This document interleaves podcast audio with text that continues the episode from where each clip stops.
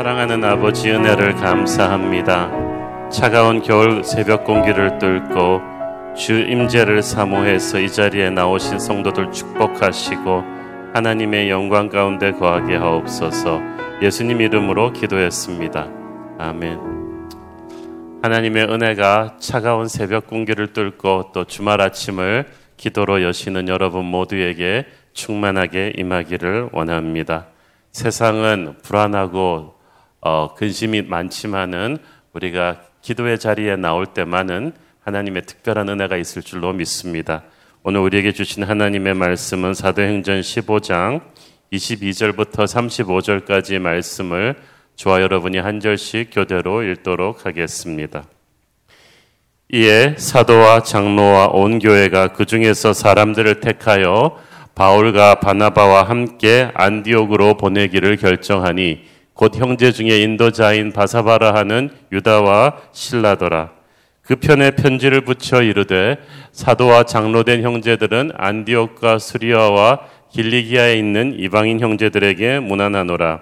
들은즉 우리 가운데서 어떤 사람들이 우리의 지시도 없이 나가서 말로 너희를 괴롭게 하고 마음을 혼란하게 한다 하기로 사람을 택하여 우리 주 예수 그리스도의 이름을 위하여 생명을 아끼지 아니하며 우리가 사랑하는 바나바와 바울과 함께 너희에게 보내기를 만장일치로 결정하였노라. 그리하여 유다와 신라를 보내니 그들도 이 일을 말로 전하리라. 성령과 우리는 이 요긴한 것들 외에는 아무 짐도 너희에게 지우지 아니하는 것이 옳은 줄 알았노니 우상의 제물과 피와 목매어 죽인 것과 음행을 멀리할지니라 이에 스스로 삼가면 잘 되리라. 평안함을 원하노라 하였더라. 그들이 작별하고 안디옥에 내려가 무리를 모은 후에 편지를 전하니 읽고 그 위로한 말을 기뻐하더라. 유다와 신라도 선지자라. 여러 말로 형제를 권면하여 굳게 하고 얼마 있다가 평안히 가라는 전송을 형제들에게 받고 자기를 보내던 사람들에게로 돌아가되 바울과 바나바는 안디옥에서 유하며 수다한 다른 사람들과 함께 주의 말씀을 가르치며 전파하니라. 아멘. 복음은 유대로부터 시작되었지만 거기서 머물지 않았습니다. 사마리아와 땅끝과 로마 제국 곳곳으로 산불처럼 번져나가서 수많은 이방인들이 한 세대도 안 돼서 한 2, 30년 만에 다 하나님을 믿게 되었습니다. 그래서 한 세대가 지나면서 오히려 이방인 신자들이 유대인 신자들의 숫자보다 훨씬 많아지게 되었죠. 유대인 신자들의 중심지가 예루살렘 교회였다면 이방인 신자들의 중심지는 안디옥이었습니다.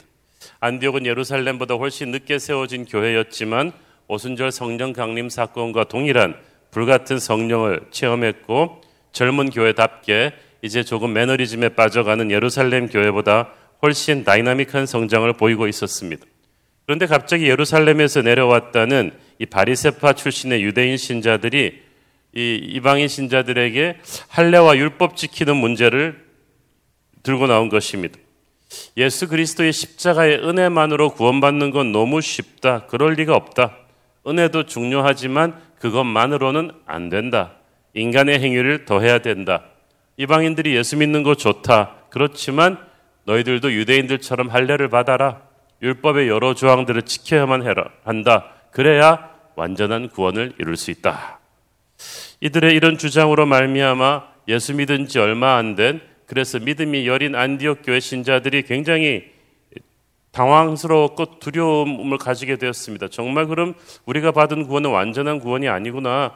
우리도 할례도 받고 그 유대교의 전통을 다 지켜야 되는 것인가? 당시 초대교회 전체에서 이 문제는 정말 심각한 문제였습니다. 예수님의 은혜만 있으면 구원받는 것인가? 아니면 예수님의 은혜도 필요하지만 동시에 유대교의 할례와 율법도 지킴으로써 구원이 완성되는 것이냐? 이 문제였죠. 바리세파 출신의 유대인 크리스천들이 바로 후자를 주장한 거예요. 그렇게 될 경우 사도들이 그렇게 뜨겁게 성교 활동을 해가지고 수많은 이방인 신자들을 얻어놓았는데 이방인 신자들한테는 충격이죠. 감당할 수 없는 율법을 지켜야 되는 멍해가 쓰여지게 될 것입니다. 교회가 양분될 수도 있는 심각한 문제였기 때문에 바울과 바나바 이방인 선교를 몸으로 뛰었던 두 사람이 직접 예루살렘으로 뛰어 올라간 거예요. 그래서 예루살렘 교회 모든 사도들과 함께 모여서 이 문제를 확실하게 매듭 짓고자 했습니다. 그래서 어저께까지 다루었던 15장 전반부를 보면 안디옥 교회 입장을 대변하는 바울과 바나바가 올라와서 그 예루살렘의 지도자들을 만나서 입장을 설득하고 이방인들에게 전해진 복음을 강조했습니다. 오직 은혜로 구원받는 복음을 강조했습니다.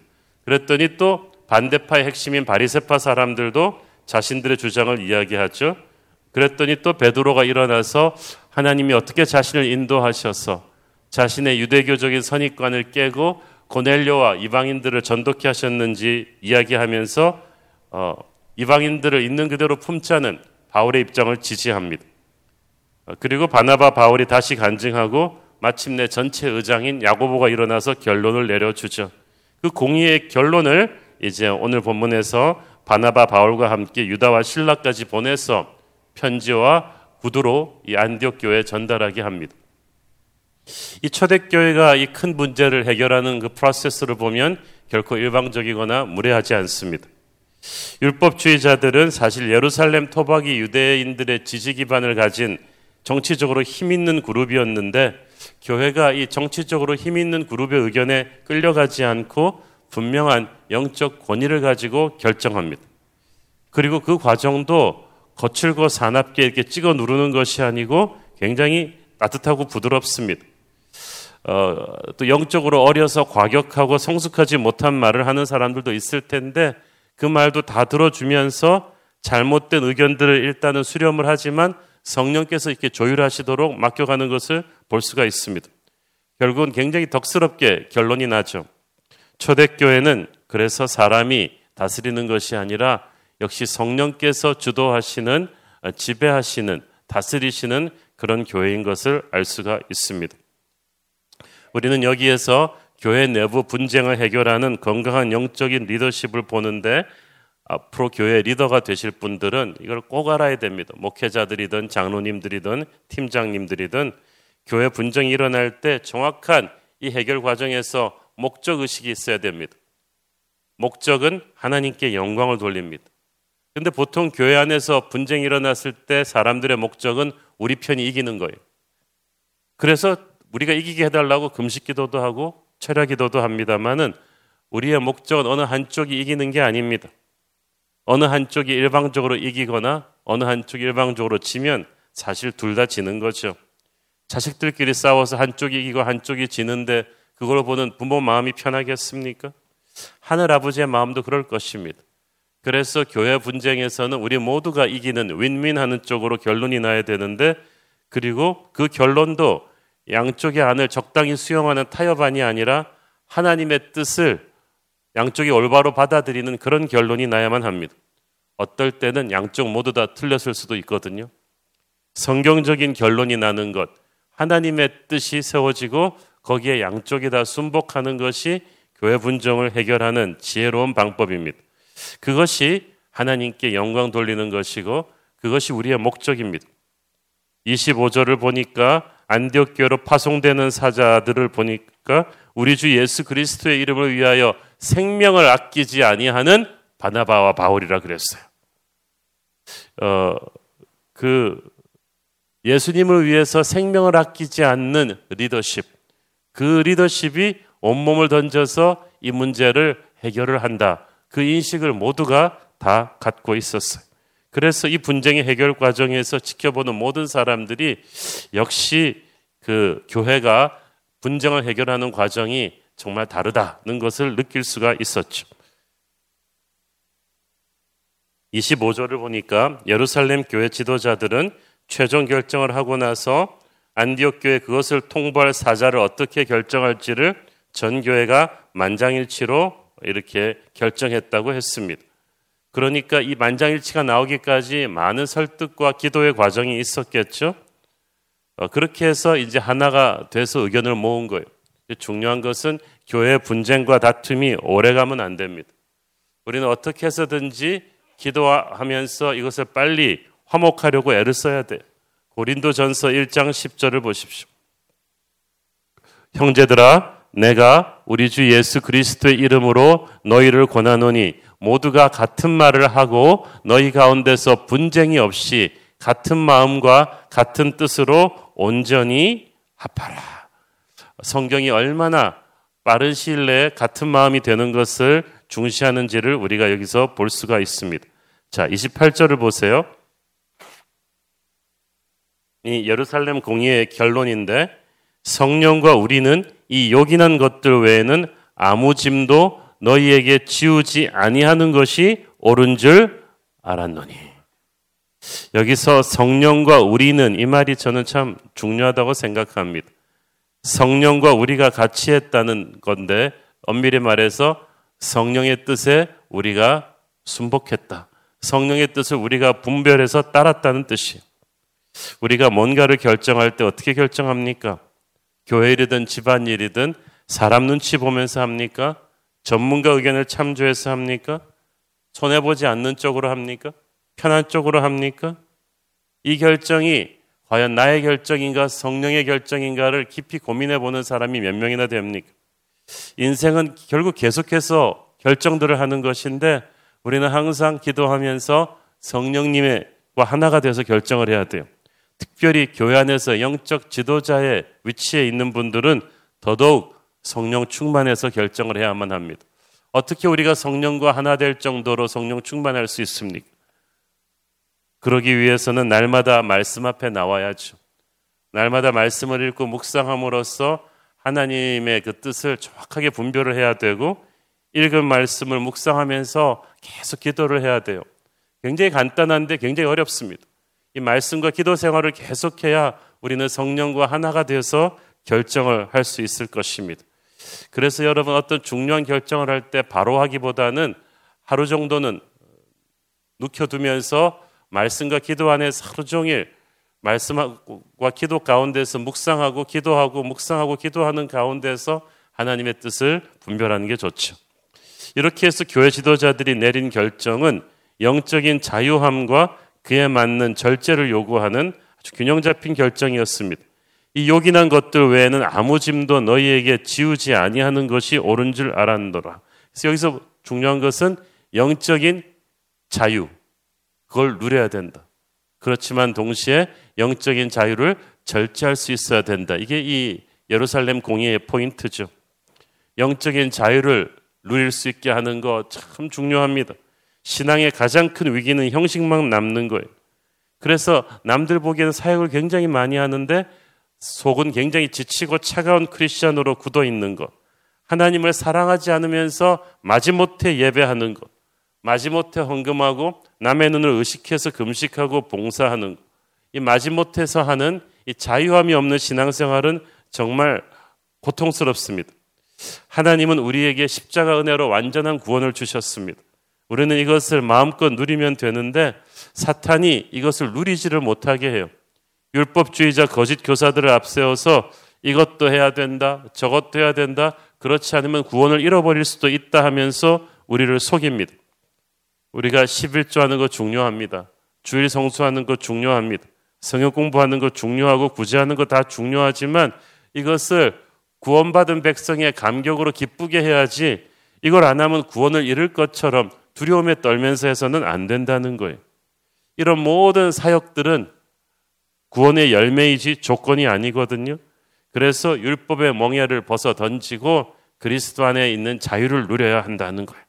신앙 연륜이 오래된 교회 지도자들이 조심해야 될 것은 신앙의 이름으로 어린 성도들에게 이 율법의 굴레를 씌우지 말아야 된다는 거예요.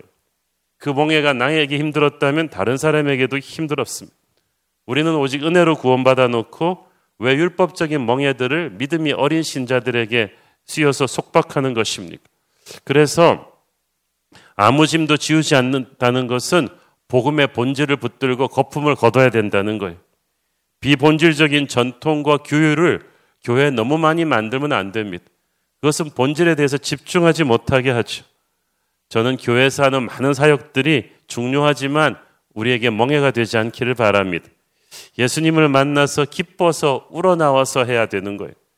중요한 것은 예수님을 바라보는 것입니다. 그 은혜에 젖어 있는 것입니다. 그래서 교회 다니면서 신앙생활을 기쁘게 해야 됩니다.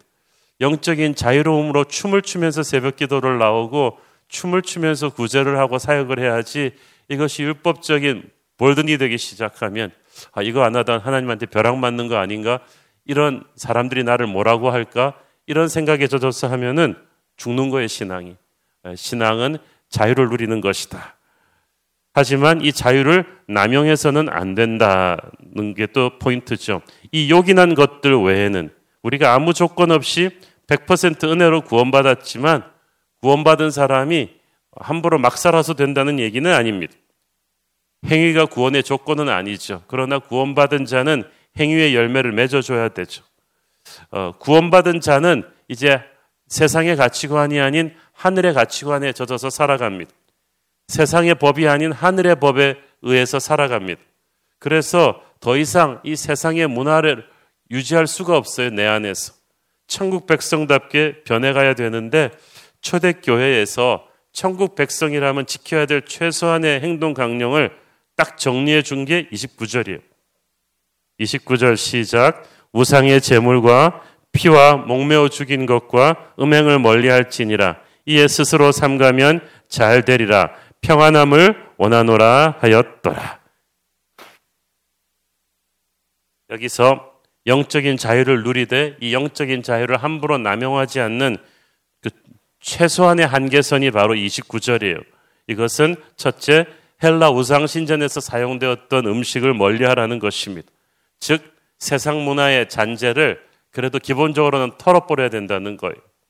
요즘 한국상으로 말하자면 술, 담배, 도박, 음란물, 근거 없는 악성 루머 퍼뜨리기 등을 들수 있겠는데 너무나 오래 익숙해진 습관이지만 끼고 살아왔다면 그것은 정리해야 된다는 거예요. 둘째는 피와 목매어 죽인 것을 먹지 말라. 그것은 목매어 죽인 것은 그 속에 피가 아직 남아있기 때문에 그 고기를 먹는 것은 피를 먹는 것과 동일한 효과를 지닙니다. 율법에서는 피를 먹지 말라고 했어요. 피가 생명을 상징하는 것이고 피로써 인간의 죄를 속화했기 때문에 이 정도 기본은 지켜달라는 거예요. 특별히 예루살렘 지도자들이 이방인 형제들에게 이 부탁을 한 것은 공동체의 덕을 세우기 위해서였어요. 초대교회 성도들은 항상 식사를 나누면서 코이노니아 교제를 했는데 거기서 이방인 신자들이 유대인 성도들이 율법적으로 더러운 음식이라고 하는 이 목매어 죽은 짐승의 고기 이방 신전에게 바쳤던 고기를 가지고 와서 먹으면 얼마나 서로 마음이 어렵겠어요. 그것은 교회 공동체 내에 분열을 일으킬 것입니다. 그래서 이방인 성도들에게 이건 자제해 달라고 부탁한 것입니다. 우리도 보면 무심히 하는 행동들 중에서 믿음이 어린 사람들을 시험 들게 하는 것이 있다면 그것을 자제해야 돼요. 셋째로 음행을 멀리할 것을 당부했습니다.